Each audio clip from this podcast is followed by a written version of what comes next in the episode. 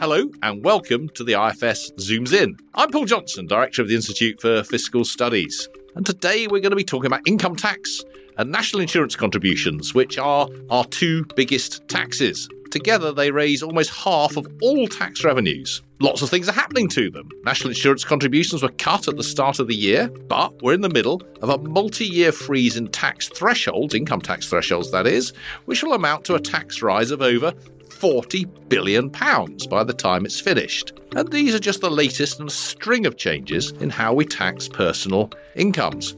So today, we're going to step back from all those recent changes to ask how are these income taxes structured? How has that changed? Where are there problems with the system? And what should the government be looking to fix? And to do that, I'm joined by Dan Neidle, former tax lawyer, current tax lawyer in fact, but the founder of Tax Policy Associates, and Helen Miller, Deputy Director here at the IFS and head of our tax sector. We've bitten off quite a big subject here. Income tax, national insurance contributions between them raise hundreds of billions of pounds. So, quite a lot of billions of pounds to talk about. Helen, perhaps you could just start by giving us the absolute basics. How does income tax work? How does national insurance work? Sure. If we just start by thinking about an employee, and that's about as simple as it's going to get, then you can earn about £12,500 before you pay any income tax. After that point, you'll start paying a rate of 20% of income tax, but you'll also pay 12% of national insurance contributions. So I think many people are used to 10% the. 10% now, isn't it? Oh, it's, it's 10%. You're right. Sorry. Yes, you're right. I'm too used to the old days. So, yes, it's 10% now. Since January, it has been 10%. Yeah, so people are used to thinking of the basic rate as 20%, but actually the combined rate is now 30%. And you pay that rate up until your income reaches around £50,000. Then a higher rate kicks in. Actually, the income tax rate goes up to 40%. The national insurance rate goes down so you're to, 2%. So your combined rate becomes 42%. And then if you're lucky enough to be earning over £125,000, uh, you pay the additional rate of income tax, uh, which is 45 and add that to the next and you get 47%. So basically you can earn an amount before you pay any tax and there are these three rates that you pay that increase depending how much you earn. But it's worth saying already, I think what we'll get into is that there are different rates for the self-employed. Some incomes don't accrue national insurance contributions, so you don't pay them on dividends or on pension incomes, for example. There are different rates and bands and thresholds in Scotland, and a bunch of other quirks in the system that mean that actually even the top rate of 47% is much lower than some other bits of system we have. So a simplish system to start with, albeit with this complication about having actually two taxes on income, but one that gets much more complicated when you dig into the details. Can we pause to recognise the fact that what should be a really simple question, so the rate of tax people pay on their income, just took Helen three minutes to answer. Oh dear. I don't think I could have done it in three minutes. And she only answered about two two percent of it because there's so many differences beyond those um, relatively simple bits that Helen stated. Yeah. And Helen didn't mention Scotland. Indeed. We'll come on to Scotland in a minute. Get onto Scotland. Scotland is the ice on the cake, the chef's kiss of UK tax complication. well, it's, it's the icing on the cake of the UK altogether. Let, us let, let, let's stick with this income tax national insurance thing. Dan, uh, I think one of the things that probably makes taxing income so complicated but also so unfair in some ways is the fact we've got these two different systems. Income tax, in a sense, fairly straightforward. If it's income over £12,500, you're going to pay income tax on it. But if it's income over £12,500, you might pay national insurance on it, but not if it's certain kinds of income. And uh, there's another bit of national insurance as well, isn't there? There's a bit that employers pay. Perhaps you could tell us a bit about that as well. Maybe before we do that, why do we have these two taxes? Of course, as many people know, that's because everyone has their own personal lockbox of savings when they're a pensioner into which national insurance goes. And that's why we have two different taxes, and that's a lie. That's that's frequently believed, and a cynic would say politicians encourage that belief, but national insurance is just tax. It is, absolutely. We can all around this table agree that national insurance is just another tax, and anyone who tells you anything else, as you say, is not telling the truth. Yes, but which wasn't the question you asked me. I did the politician no, but it's very important point to make. Very important point to make. Um, so we see income tax and national insurance because we see it in our payslip. What we don't see is employers' national insurance, which is a marginal rate of, I hope I'm not getting this wrong, 13.8%. And when an employer has a pay packet, a, a, total bucket of money they're going to give to their employees, whether it's salaries, uh, bonuses, or anything else. The first thing that comes out of that is the 13.8% plus an apprenticeship levy. And then it's the remaining which is paid to employees, and then they pay income tax and employee national insurance. Exactly. But important, only if you're an employee does all of that apply. Now, Yes. if you are, And there's a very good rational reason for that. Of tell me what it is, Dan. Oh, I was hoping you could tell me. well, I'll tell you both. There is no good rational reason for it, really, other than that it's obviously that people think of it as an employer tax, and therefore, if you haven't got an employer, people think you shouldn't have the tax. But of course, if you're self-employed, it's almost like you are your own employer, and it puts a big wedge between uh, how much people are paid, whether they're employees, and they have to also basically have their income subject to employer national insurance contributions, and if you're self-employed, then that tax is not attached to the income you're creating. So a big tax break, basically, to people who are working for their own businesses. So I should fire you, Helen, and pay you as a self-employed person because Yeah, I then should set between up, us well, we'd even save better, lots of I should tax, set wouldn't we? up Helen Incorporated. I should send my services back to you, and I should take dividends basically, which would be taxed Yeah. at lower rates of income tax and not get national and not get Right, and that would be that would be an outrageous piece of tax avoidance, and mountains of ink have been spent in creating legislation that would undo that and tax Helen as an employee. Oh, Probably. Oh, that means I've got to keep you. Oh Yeah. well. but you, but uh, hopefully you're, you're you're all beginning to see the problem here. That in principle, if if I was contracting with someone as a self-employed person or as their their, their own company, between us we'd be paying less tax in total than if I simply employed someone. And and Dan, you used to be in the happy position, didn't you, of being a partner in a law firm, and being a partner Yes. meant you weren't actually an employee. Yeah, should we, should we put some numbers on this? Yes, to- go on. Go- So let's hypothetically imagine you have 100 overpaid partners in a law firm, city law firm. Let's say it has 100 million of profit between the 100 partners. So even my lawyer math tells me the partners get gross income of a million pounds each. They'll pay about 435,000 pounds income tax on that, 35,000 national insurance. So they will take home out of their 1 million profit, they will take home 530,000. Lucky them. Lucky them. 47 million of that 100 million profit pool. Okay, so that's really the important figure that out of the 100 million of profits paid to partners in a law firm, HMRC gets 47 million. Now, let's imagine we're not talking about a law firm at all. Let's imagine we're talking about a bank. The bank also has 100 million of profit to divvy up to its traders, executives, whoever, but they're employees. So there's employers' national insurance on that, meaning 13.8% of that 100 million vanishes in tax before it gets to the bankers. So in this scenario, instead of HMRC getting 47 million, it gets 52.3 million. So bankers end up paying significantly more tax than lawyers. And of course, there's a perfectly rational reason. for Which you're going to tell me. No, no, you, that- that's my question for you. I think we've been here before. you have this disparity between employment income and self-employment income. And people come up with rationalization. They say, of course, if you're self-employed, you, you're not getting holidays, you don't get sick pay, and so it's only fair you pay less tax. But as a partner law firm, none of that was true. I, I got holidays, I was paid when I was sick.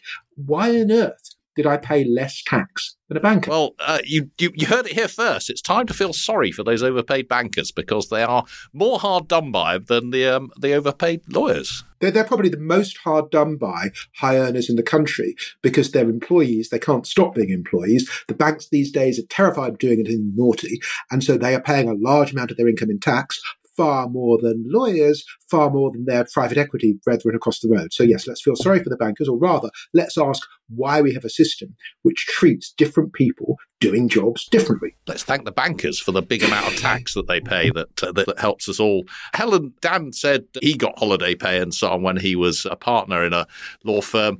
But even if you're self-employed and don't get all of that, that's still not a good reason to be paying less national insurance, is it? It's not, no. And there are lots of different ways to think about this. But one is to think about if you think of holiday pay, it's not something that the government is giving employees. It's not the government that gives me holiday pay, it's IFS. It's not that the case that the government is skewing the labour market towards employees in any way. It's not. The, the labour market is deciding, basically, when I contribute to IFS, I get a combination of salary and holiday pay, and uh, we don't have health insurance, but if we did, we'd have those kinds of things. It's not the government skewing the labour market. When you add a tax, the tax isn't offsetting the lack of holiday pay for the self employed people. It is actually just adding a bias towards self employment in the market. Another way to think of that is to say that the self employed could pay themselves holiday pay if they wanted to. It's like they're contracting, they're the boss and the worker for their own company. And they could decide to take all of their money in salary or they could decide to notionally give themselves holiday pay whatever they choose there is nothing to do with the government or how much tax they pay. The government shouldn't be intervening in that decision. So the punchline is that when we give tax breaks to self employed people, the government is favouring self employment over employment. Yeah, and to put it another way, if I, as an employer, was thinking about shall I hire an employee or shall I use a self employed person, not only do I get the self employed person with less tax, I don't have to pay them holiday pay or anything like that as well. So you're actually increasing the differential between the way that we treat employees and self-employed like that. And and we haven't even got onto, and perhaps we shouldn't yet, the differences between obviously if the income is employment income, as we said, you pay national insurance, if it comes from anything other than employment, you don't pay national insurance. So um, clearly, if you are a pensioner or you're getting your income from, if you happen to own a few properties and you're getting rent, that's not earned income, so you don't pay national insurance on it. If you actually go out and work 40 hours a week, you do pay national insurance on it. And, yeah. and perhaps one of the things we'll come back to about potentially fixing the system, I think one of the problems with having two taxes on income is just the sheer lack of transparency here. So we could have one single tax, basically merge the two of them. And if you wanted, if the government wanted to have a lower rate on some kinds of income, it could set a lower rate if it wanted to. But at the moment, we're not even really setting consciously the different rates on different things. So if it turns out that we cut NICs like we did recently, then we'll reduce the gap between earned and unearned income. If we increase income tax, we'll increase that gap. But it's not the gap per se that that politicians are thinking about when they're making those decisions. It's the what's the politics of cutting NICs or income tax. We have these big gaps and these big variations, and we're not even designing carefully what those variations are. They're sort of accident that ends up getting baked into the system and, and just left there to, to float around. Indeed. And just to go back to, to, to, Dan's point about national insurance in the first place, it did have a rationale back in the 1940s when the Beveridge welfare system was put in place. National insurance was actually a flat rate tax. You paid, everyone paid the same amount to pay for a flat rate benefit, but that link has been completely broken. It is very difficult to avoid getting full entitlement to state pension in the UK at the moment and your entitlement is much more associated whether you've lived in the country than it is with the amount of national insurance you have paid. So it really is just another tax on earnings. I guess the legacy of that is that you have the funniness that the main most popularly paid rate of employee national insurance, 10%, stops once you're earning a bit over £4,000 a month and then it drops to 2%, reflecting the fact that national insurance was, quote unquote, paying for a particular pension benefit, which only, which only reached a certain point. Therefore, it was only fair you didn't pay more national insurance if your salary got above that point. Absolutely. And we often think of income tax going from 20% to 40%, but actually the tax on your earnings, when you hit that higher rate threshold, goes from 30% to 42%. It still goes up overall, but it doesn't go up by the full 20%. It sounds like it goes up if you're just thinking about income tax. Another illustration of what Helen was saying about how this creates a lack of transparency hmm. in the system. But talking about lack of transparency in the system, Dan, we've done the super simple bit uh, in terms of describing the way tax and national insurance work. Just give us some examples of how it isn't quite that simple. It would be, except for the fact that politicians haven't been able to resist tinkering. There's a belief in certain policy circles that the great British public cares a lot about the rates of tax and either doesn't notice or doesn't care about other tax changes. So over the last 15, 20 years, we've seen tax increases that didn't change the rate, but fiddled with things. You end up with high marginal rates in particular places. Stepping back for a second, what do I mean by marginal rate? A marginal rate is how much tax you pay on the next pound you earn. And that's important because my desire to earn another pound my desire to take on more hours, take a promotion and so forth is going to be affected by how much of that one pound of my next earnings I retain. So the marginal rate is very important. A couple of changes in particular. The first is child benefit. So child benefit used to be a universal benefit. Everybody got it. George Osborne made a change so that once you start earning £50,000, child benefit starts to disappear. And that continues between £50,000 salary and £60,000 salary until eventually you have no child benefit paid to you at all. And there's a special tax which does that called the High Income Child Benefit Charge, given the lovely pronunciation of HICBIC. but once you take that into account, the marginal rate of tax someone pays when they earn £50,000 is not 30% or 40%. It is, if you take the case of someone with three children, it's 71%. of every pound they earn between 50,000 and 60,000, they lose 71 pence to tax and they retain only 29%. And just to add to that, it's the marginal rate, I think as Dan's alluding to, varies with the number of children you have. So because of the way they've designed the HICBIC to, to taper it away, basically the more children you have, the higher your marginal rate is in that band. So it starts at more around 55 if you've got one child and goes up to so above 80 if you've got four children. So not only do we have this funny hump in the schedule, we have a hump that varies depending on how many children uh, you've got, which makes some great charts. Yeah, I've got a friend. I've got a friend who we'll call Steve because that's his name. And Steve had six children under 18 at one point, creating a marginal tax rate of 96%. Was he actually earning between 50 and 60,000? I'm not going to ask him that. I'm English. I've not heard it called the HICBIC before. I have to say that's that's very exciting. All, all the people in the know, No, could- could all the call it people in the know, and I've, I've realised that I'm not actually in the know when it comes to anything very much at all.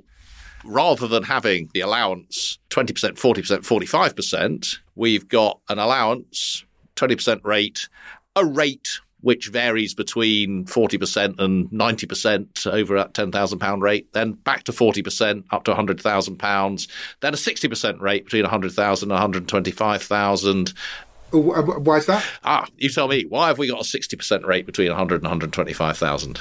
Because another tweak that was made was to claw back the personal allowance, the tax free bit that we all get before we start paying tax. Once you start earning £100,000, the personal allowance starts getting clawed back. That creates a marginal rate of something like 62% until the personal allowance is all gone at about £124,000 of salary.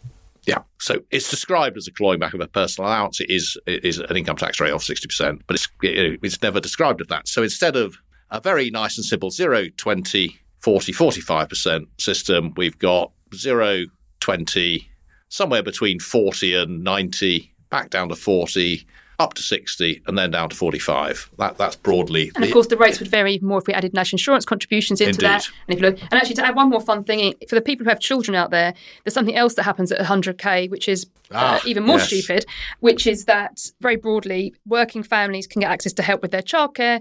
There are a couple of policies. One basically gives you up to two thousand pounds a year towards your childcare costs.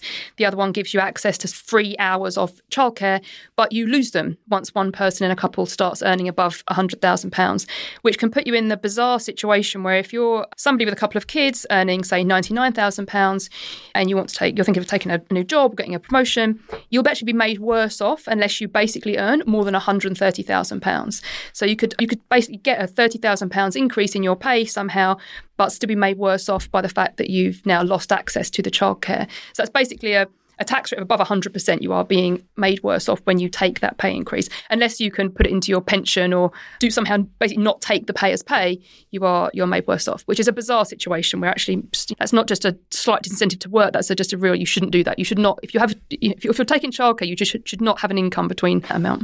Which is crazy because we've heard from people who turn away work because they've got to say February and they don't want to break the £100,000 point because it will cost them money.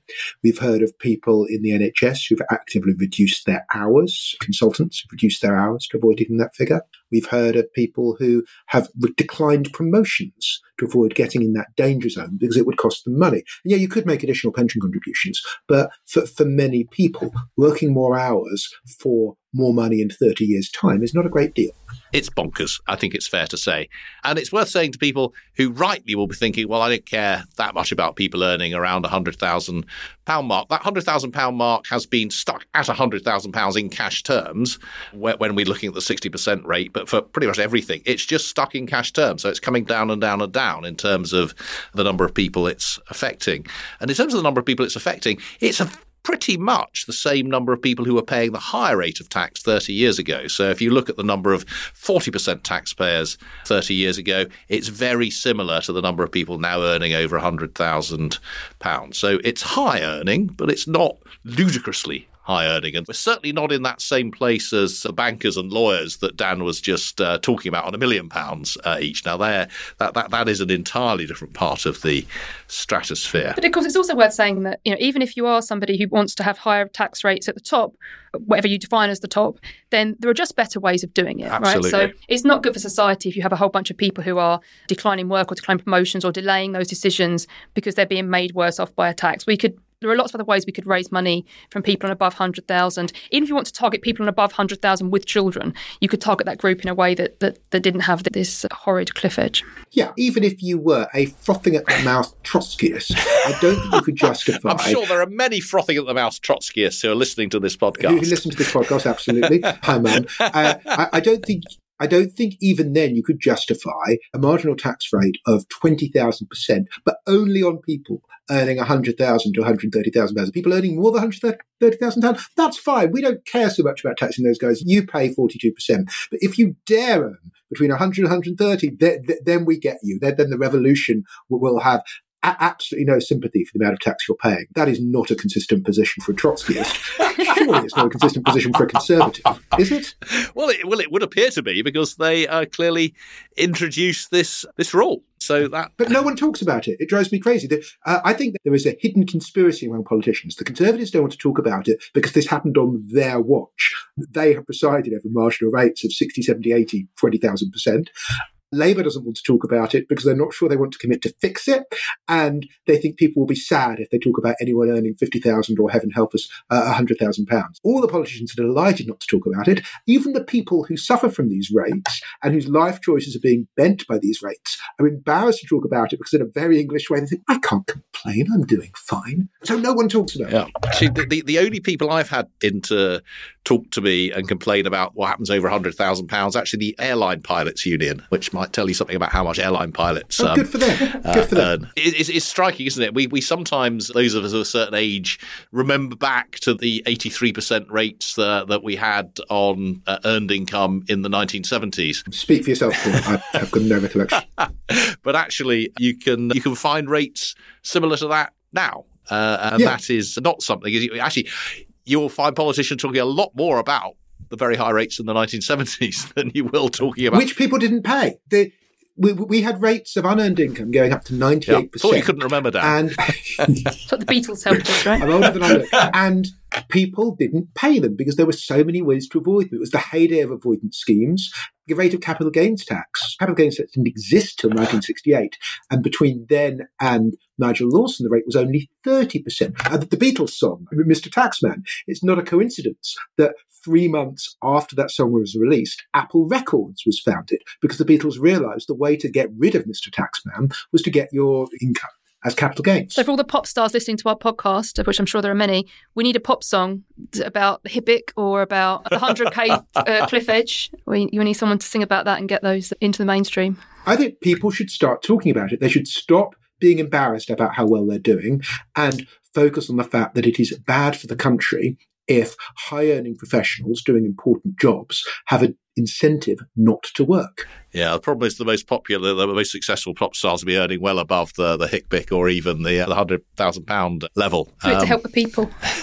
absolutely. Well, again, uh, lots of advice here on the IFS zooms in, and certainly advice to our a- any writers of popular music out there can can follow us and uh, and start writing about tax. But write to your MP. Anyone listening who's who's in that zone, write to your MP. Ask how they justify marginal rates at this level, and ask what they're going to do about it. Excellent. That that is a very British piece of advice. Write to your MP if you're really, really, really angry. I come back in a in a moment to some of um, what's been happening to the income tax system in England, but I just want to do a little segue into what's happening in Scotland to income tax. Income tax, or at least substantial chunks of income tax policy, is devolved to the Scottish government. Not all of it, but a significant chunk of it. And subject to all the complexities we've just spent too long talking about, in England you've got your you've got your basic rate, you've got your higher rate, and you've got your additional rate, 20, 40, 45. In Scotland, they now have a starter rate, a basic rate, an intermediate rate, a higher rate, an advanced rate, and an additional rate of income tax. So, not the three that we have here in England. Very productive in Scotland. They've doubled the number of rates to six. Helen, what does that what, why? What has that achieved? Scotland basically has the power to change the rates and to change the thresholds at which those rates kick in. And I guess they're using that power to alter at the margins at least, who is paying tax and by how much. To give you a sense of scale, just one number I happen to have with me is that for Scottish taxpayer with an income of £125,000 will pay just over £5,000 more in income tax than if they were based in the rest of the UK. That's a substantial sum. Scotland has used its power to to change exactly who is paying and how much they're paying. In some ways, the six rates add some complexity, and of course, there's more to keep track of. There's it's maybe a bit less trans- transparent. There's also a lot of complexity just about the fact that national insurance contributions are not devolved. Ah, yeah. Again, if we want to keep people thinking about your combined rate, you need to go through and work out at which point national insurance kicks in. And if the thresholds of income tax change in Scotland, but you still have English national insurance threshold points, then actually keeping track of your marginal rate. Obviously, you can go an online calculator, but it's not obvious that you don't just add them up quickly. You've got to know where the thresholds are. And one of the problems, I guess, it causes for Scotland is we talked earlier about certain kinds of income not being charged NICs or not having lower rates. When Scotland recently introduced their advanced rate, they actually thought they'd lose a lot of the potential revenue through behavioural responses. One of which is that people can switch away from income into into other forms, or they can move, or they can put more income to a pension. And actually, that benefits the rest of the UK because they haven't got control over those things. So actually, there's a whole bunch of complexity around Scotland that's not just about the individual choices Scotland have made, but about the interaction between a bit of the system that's devolved and the rest of the system that's not devolved. But the, the Scottish experiment is interesting. Have, have, have, you talked about the Laffer curve on these podcasts before? Probably not. The idea of the Laffer curve is that if tax was 0%, you would raise nothing. And if tax was 100%, no one would do anything, so you'd raise nothing. You might disagree with either statement, but let's go with it for now. In between those two points, and I apologize for anyone not watching this on video, there must logically be a curve where the amount of tax you collect goes up as the rate goes higher than 0%, but then at some point starts going down as you approach 100%. And therefore, if you are at the top of that curve, its highest point, if you raise tax, then your revenues will actually fall.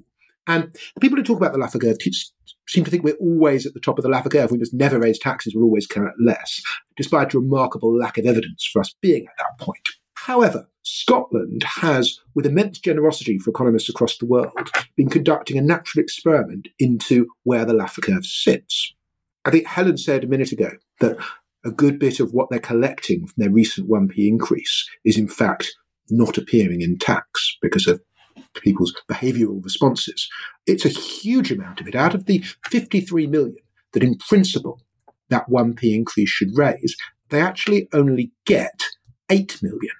They lose 45 million out of the 53. So they are very near the point where raising that tax rate further will actually reduce their income. So that's a fantastic discovery by the Scottish government, and uh, that's the only rational reason I can think of for increasing the rate in that way. That it's an economic experiment. so, so, I think that's the estimate of the Scottish Fiscal Commission you were describing there. Is that yes, right? They have been right before. They've had scary numbers before, which proved out to be correct. But it's also worth saying again, but more broadly, there's lots of actually economic evidence. Other countries have done us a favour as well and let us estimate these kinds of things. And we've had other ones in the UK. So there's lots of evidence that high earning people actually respond quite a lot to taxes. So we have a lot of these behavioural responses.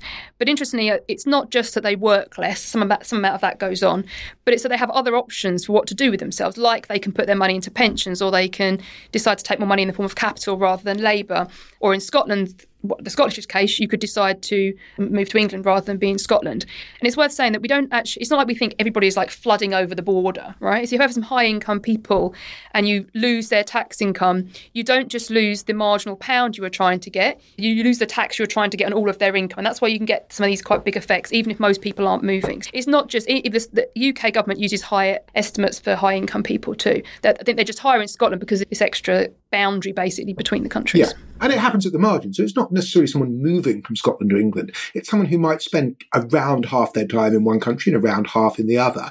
And now it makes sense to them to look at that more closely and say, well, actually, I'm resident in England, not Scotland. It's a lesson to the rest of us that these things really can matter. And indeed, the, the, Office of Budget Responsibility's estimates in England suggest that whilst increasing the top rate of income tax here would raise some money, it would only raise a fraction of the amount that it would raise if there was no behavioural response to that increase in tax. So this is something that matters. And I think some of the work that, that Helen and others and other colleagues of ours have done here also illustrates just how at least open we are to people moving. It's something I'd never thought about so hard in the past, but a very large fraction, Helen, of the very top earners and therefore the very top income taxpayers in the UK were actually born abroad. And therefore you might think of the sort of people who could at some point um, be pushed away. Yeah, I think it's something, I'll have to check my numbers, but I think it's something like a fifth of people who are in the top 1% were born outside I of I think the it's a third of those in the top 0.1. But Very high number. Of course, they're actually quite an interesting group because, on the one hand, the fact that they were born somewhere else means they must be more mobile. They've got an option to go to live in another country. A lot of them are actually based in finance, though. And actually, if you think that sort of London agglomeration effect means they're more tied to the UK because it's, there's a reason to want to be here, maybe they're a bit less mobile than you'd otherwise think. So it's a bit of an open question that's happening in academia right now of uh, about these high income individuals who are tied to some kind of financial centre but are foreign born. How mobile actually are they? But they're certainly yeah they're, they're they're a big part of the top. And the rates of income tax on all earners, not just high earners, are not high in the UK compared to other countries. They're stupider in many ways with these ridiculous marginal rates, but in absolute terms, they ain't that high. Yeah, that is that, that is absolutely true, and it's worth saying in all of the context of what we say about tax is that whilst taxes in the UK are very high by historic UK standards and not high by certainly Western European standards. And actually, particularly because social insurance contributions in many Western European countries are much higher than the social insurance contributions here.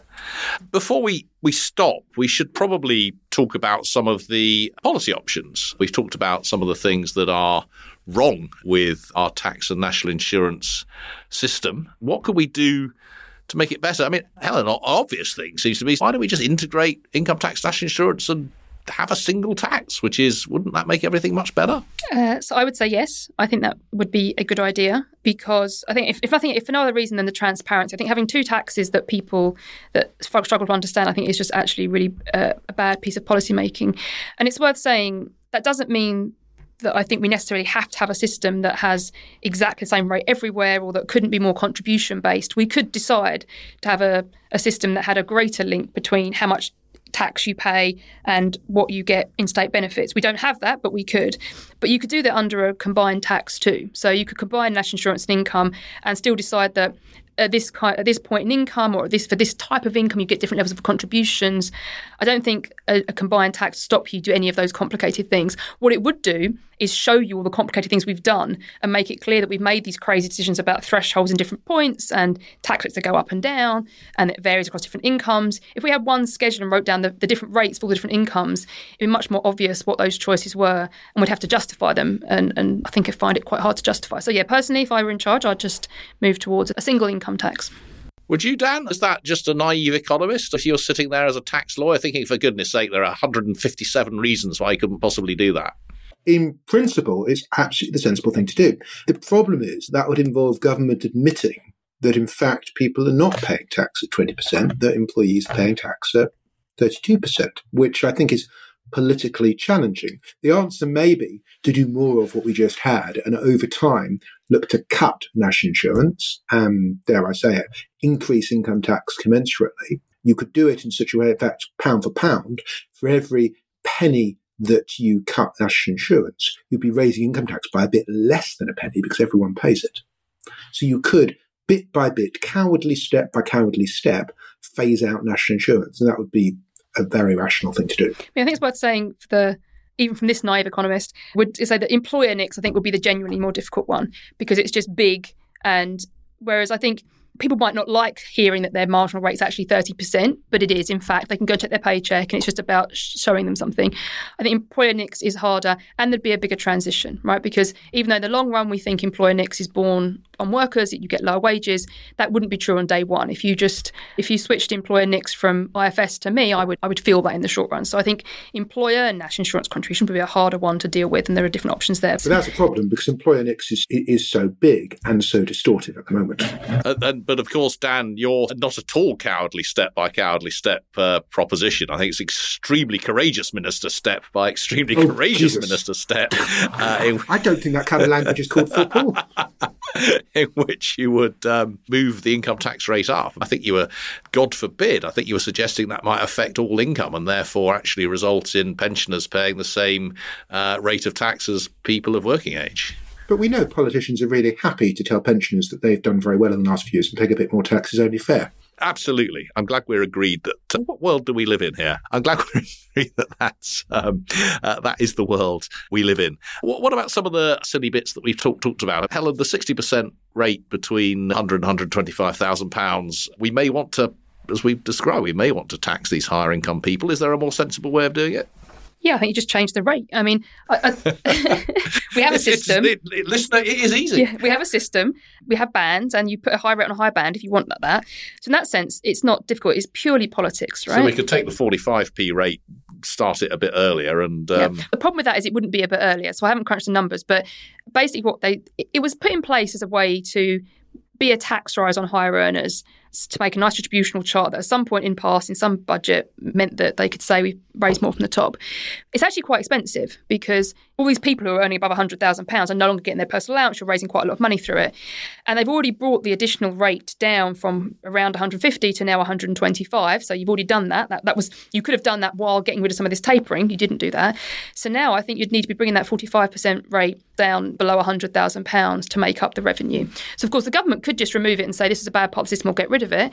But if you want to do something else, raise more money from the top, you've either got to have a higher rate, additional rate that's much higher than it currently is, or start it much lower, unless you want a distributional chart that's a giveaway for the rich. If you argue abolish it, it costs, I believe, about £7 billion, which pleasingly is the same as abolishing inheritance tax. It's just this benefits a lot more people at a lot lower levels of wealth and has a benefit for the economy in not disincentivizing work. Yeah.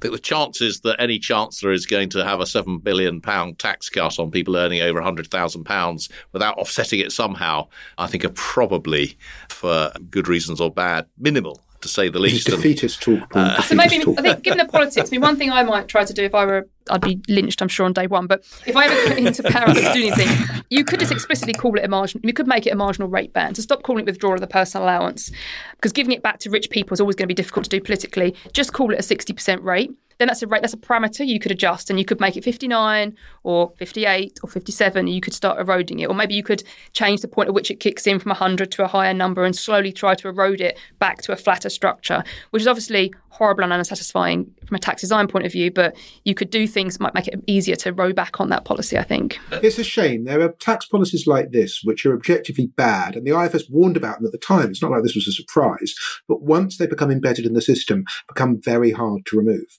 SDLT is another one. Uh, stamp duty, land tax to people don't know what SDLT is for some uh, unaccountable reason. Don't get me going on stamp duty, land tax. I could spend uh, a whole day telling okay. you how that is the worst oh, tax in the let, entire let, world. Do, um, let's do one of these on stamp duty. Absolutely, and the conclusion is it's a really bad tax, and in my view, it's the worst tax. Though I, it's my favourite one actually. lots of exciting stuff for lawyers in there, clearly. Let, let, us end on something that's perhaps uh, a bigger issue for, for most people. Come back to where we started. We are in the middle of a historically big tax rise. The, the personal allowance has been frozen at £12,500 for three years. got another three years of freezing to go. Higher rate threshold is being frozen. All of the thresholds are being frozen. It's a £40 billion tax rise. If you were looking for 40 billion pounds, Helen, you can see why politicians are going there. Is this a way you would go to raise 40 billion?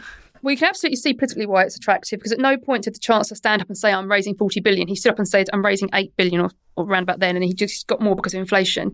Um, and extending the uh, freeze for more years for more well. years. And I don't think it's necessarily wrong to, to, to change the level of the personal allowance. You actually had big changes in the personal allowance across the 2010s that were taking people out of tax. So I think it's completely right that the government can choose at what point do you want to start paying tax, and they could choose to start it at a higher or lower rate. I don't think there's anything objectively right or wrong about exactly where it starts.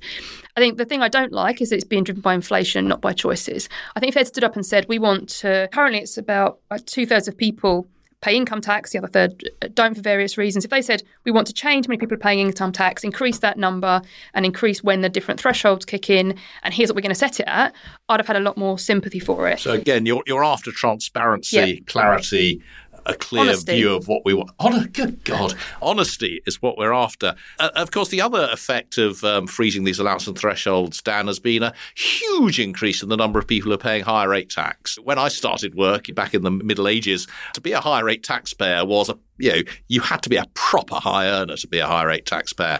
You've now got, I can't remember, is it a fifth of earners or something? A fifth of tax? I think about twelve percent of people currently pay a higher rate, and it's going up to something more like sixteen percent at the end 16% of the forecast. Of people. Yeah, but if you then inflation adjust that to take us to where we are now, it's a bit over twenty percent yeah, of taxpayers. It yeah. seems likely that it won't be that long before half full households in the UK have someone paying the higher rate. Yeah, so that is a that, that that that that is just a change in the structure of the tax system. We used to have a sort of essentially a basic rate paid by most people and a higher rate for higher earners, and we've now got two basic rates and then a higher rate on top. Maybe that's the best way of raising all of the money that we need to raise. But whether that's the best way of raising it or not, we have run out of time because because Dan has to go and look after his children, and, and we have to go and do some work because uh, some of us are full time workers still. Thank you, Dan. Um, thank you, Helen. Thank you, everyone, for listening to this episode of the IFS Zooms In. And I hope you enjoyed finding out more about how income tax and national insurance work. If you want to find out even more, there's loads and loads of stuff about tax on our website, www.ifs.org.uk. And if you also want to support us, do consider becoming a member for as little as £10 a month. You can find out more in the episode description. See you next time.